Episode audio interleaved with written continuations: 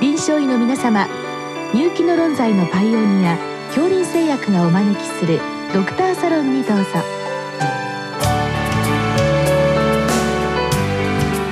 今日はお客様に独協医科大学腎臓高血圧内科教授石光俊彦さんをお招きしております。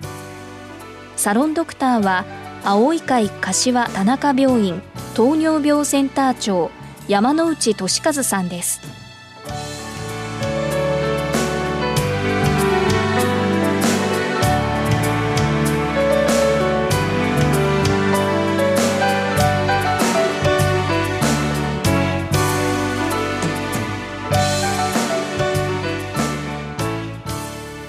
石光先生よろしくお願いいたします。よろしくお願いします。今日は新潟県上越市の先生からのご質問です、はい、高圧剤の大規模臨床試験では収縮血圧をまあ指標としてエンドポイントを測ると。まあこれが一般でありますけど拡張器高血圧これはあまりやられていないようでまあ臨床的には意味がないのでしょうかというご質問ですけれども、まあ先生この拡張器高血圧の意義をめぐる問題、まあ、はい、昔からある程度こう話題になってはいますが、はい、なかなかすっきりしないところがありますので、はい、まあ、最近の説などをご紹介願いながら、まあ、改めて取り上げたいと思うんですけど、まず先生この過去ですね、この拡張器高血圧これを、えー、中心のマーカーとした大規模研究ですね、これはあったのでしょうか、はいまず、あのー、まあ、歴史的にはですね、1980年、90年より前はむしろ拡張血圧の方があの重視されていたという経緯があります。はあ、まあ、収縮期血圧、拡張血圧両方とも高ければ高いほど、まあ、心血管病のリスクが高くなる、うん、ということは、まあ、疫学的に観察されているんですけども、うん、あの、まあ、1980年、90年より前のフラミンガム研究とかですね、うん、そういう研究ではむしろ拡張器血圧の方を重視して、まあ、拡張器血圧がまあ90以上100以上がまあ心血管病のリスクになるということが注目されていました。まあ、それは一つにはですねあの新周期のうち3分の1が収縮期で3分の2が拡張器ですから、うん、あの動脈はですねあの拡張器血圧により長い時間さらされるということがありますので、まあ、どちらかといえば、まあ、拡張器血圧の方が影響が大きいだろうと考えられていたことがあの考えられます。それが次第次第に収縮気圧の方に、まあ、重点が移っていった、はい、この経緯はいかがなものなんでしょうか？はい、それはあの一つには、まあ、あの、年齢の高齢化があります。だんだん、あの、長寿高齢化が進んできて、まあ、高齢者が多くなってくると、あの、まあ、高齢者の脳卒中のリスクには、収縮血圧が、まあ、拡張器に比べて大きく影響します。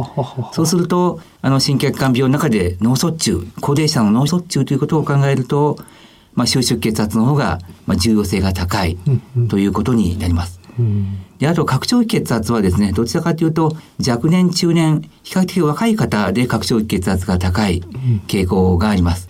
でだんだん、あの、年齢が進んで、あの、動脈硬化が進んで、まあ、動脈壁が男性が低下してくると、まあ、拡張血圧は下がってきます。まあ、そういう拡張血圧が高いという状態が、まあ、どちらかというと若い年代に多いので、まあ、そういう人では、まあ、心血管病のリスクが低いということで、心血管病のリスクになるとしては影響が少ないということが、まあ、考えられると思います。まあ、拡張気圧はまあ高齢者でだんだん下がってくることが多いので、はい、まあ、これをマーカーにしてるとなかなか脳卒中のリスクファクターとしてあぶり出しにくくなってくるということでしょうね。そうですねはい、もう一つ先生この拡張器血圧ですね、まあ、私の臨床現場で見ておりますと、まあ、あの最近は全部あの機械で測るようになってきたのですけど、はい、まあ、以前水銀使っていた時ですが、はい、まあ、なかなかこれ測定しづらいといった感じもあったのですけれどこれい。かがなんでしょうか、はい、まあ、一つ測定上の問題としましてはまあ、聴診法ではコロトコフ音で測定するんですけども、うん、まあ、拡張器血圧はコロトコフ音が、まあ、完全に消失するところ、スワンの第5点ですね。で、このスワンの第5点まで血圧が下がる前に、うん、スワンの第4点という点があります。うん、これは今までトントントンという高いピッチのあの血管音がですね、トントントンからドゥンドゥンと低い音に変わる点です。で、ここで、あの、コルトコフォンを、あの、聞き損なってですね、スバン第4点で、まあ、コルトコフォンがなくなったと判定してしまうと、まあ、そこが拡張器血圧というふうに、あの、測定されてしまいますので、まあ、測定にあの問題があって拡張器血圧が高く評価されるという可能性があります。うん。これは医者の聴覚も問題になってくる感じでしたですね。すねはい、まあ今は機械ですから、この辺りはもう改良されていると考えてよろしいわけでしょうか？はいまあ、家庭血圧などで使われているあの自動血圧計はほとんどオシドメトリック法という方法で測定しています。うん、これは核の圧力の変化をですね検出してそれであの拡張器血圧を計算していますので、まあ、このトコフォームを間違えることはありませんので、まあ、そういう意味では、まあ、拡張器血圧をあの間違えないという点ではその自動血圧計の方が、まあ、信頼性が高いと言えると思います。まあ、以前の古い研究ですとやっぱり水銀の方ですから、はい、これ先ほどのその本当に正確かどうかっていう問題も少しあったかもしれませんけれど、ね、今この機械化されたものでの大規模研究っていうのはあんまりないのでしょうかね。あの1990年以降ですね、はい、まあ、家庭血圧計これ日本ではかなり多くの台数が使われていますので、はい、あの東北の大狭間研究とかですね。そういうところでは家庭血圧を用いた研究が多く、あの、データが出されています。まあ、そこでは、まあ、拡張器血圧がですね、まあ、高くても、あの、それよりもやっぱり収縮血圧の方が、心血管イベントへの影響が大きいという結果が出されています。ああ、そうですか。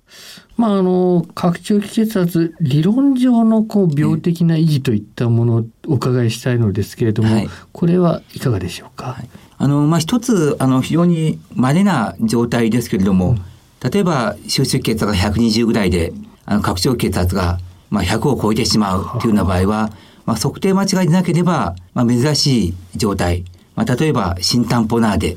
収縮性心膜炎それから高度の大動脈弁狭窄などの可能性があります。これは非常にあの重篤な状態ですので、まあ形状脈の土壌とかですね心不全症状などで見逃されることはないと思います。あとあの多いのはやはり若い方、中年ぐらいの方で、まあ、就職期が120、30ぐらいでも、拡張期が90代ぐらいで、まあ、あの、高めであるというような状態であるかと思います。まあ、そういう状態では、若年、中年で、あの、就職期が120、30ぐらいであれば、うん、拡張期が多少90代ぐらいでも、まあ、心血管イベントのリスクはあまり多く、うん、あの、ありませんので、まあ、そのまま経過観察をしていて、まあ、問題ないと考えられます。若い方で高いのはやはり動脈が柔らかいからと考えてよろしいわけですか。はい、あと今度高齢者、はい、まあ本来は本来はと言いますか普通は下がるのが多いのですけど、はい、この値高くなった場合ですが、これはどうなんでしょうか？はい、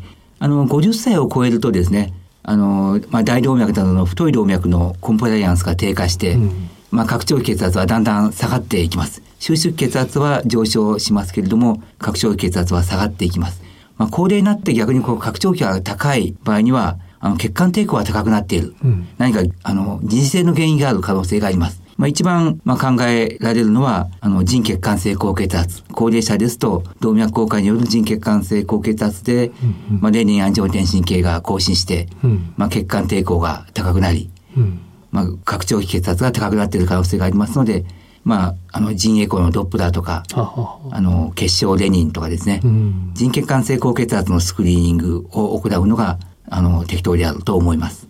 基本的にまあ腎血管性高血圧ですね、はい、まあ、これ疑った時にまあレニン出るかもしれませんけど、はい、まあ、通常もうすでに高圧薬入っていることが多いと思うんですけど、はい、この場合のまあメルクマールとしてはどういったことが挙げられますか、あの、まあ、AC 阻害薬とか ARB を服用していると、レニンが高くなります。うん、で、まあ、ですから、まあ、それでもレニンが、あの、正常であったり、あの、低ければですね、うん、まあ、腎血管性高血圧は否定的であると思います。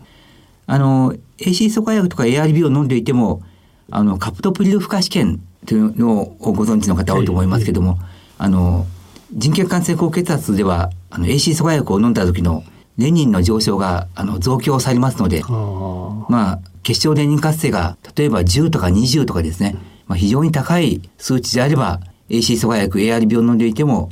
まあ、人血管性高血圧の可能性を考えて、まあ、さらにあの検査を進めるのが適切であると思います。今度先生逆に非常に低いという値が低い場合ですね、はい、これに関しての研究というのはいかがなのでしょうか？はいまあ、拡張血圧が低いというのはあの冠動脈血流がですね拡張器に多く流れることから、あまり拡張血圧が低いと冠動脈血流が減少して虚血性心疾患のリスクが高くなるのではないかといういわゆるこう J カーブ現象ということがですね、うん、あの、まあ、議論されています。まあ、しかしいろいろあのメタ解析などを行ってみますと、まあ、多少血圧拡張血圧が低くてもあの、まあ、直接は冠動脈疾患などのリスクに影響は少ない。むしろあの拡張器が低いってことはあの動脈壁があの男性が低下してあの拡張器が低くなっても収縮器が高くなっているという場合が多く見られますので、まあ、拡張器が低いということのあの反対にですね収縮器が高いということが神経管イベントに、あの関係していて、まあ、そちらの方に介入するべきだというふうに、まあ、考えられています。ですからなかなか拡張器が低いからといってそれに対して介入することは難しいと思いますので、まあ、それに対しても、まあ、特にあの拡張器血圧に対して介入することを考える必要はないと思います。拡張気圧だけが高いケースに関しては原則はこれは経過観察でも構わないのでしょうか？はい。あの、まあ、比較的若年、中年、心血管イベントの少ないですね、低い人たちに多いので、まあ、リスクとしては、まあ、あの、研究によってですね、あの、拡張警察がそういう多少高いことが心血管イベントのリスクになるという心血管イベントが多かったというような成績もあるんですけども、まあ、全くあの有意差がなかったという成績も反対にありますので、あのあまり積極的に介入する必要はないと思います。先生今日はありがとうございました。はい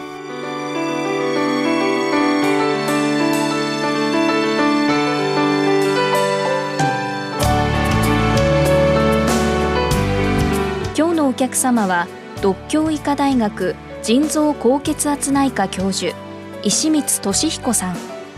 サロンドクターは青い会柏田中病院糖尿病センター長山内俊和さんでした。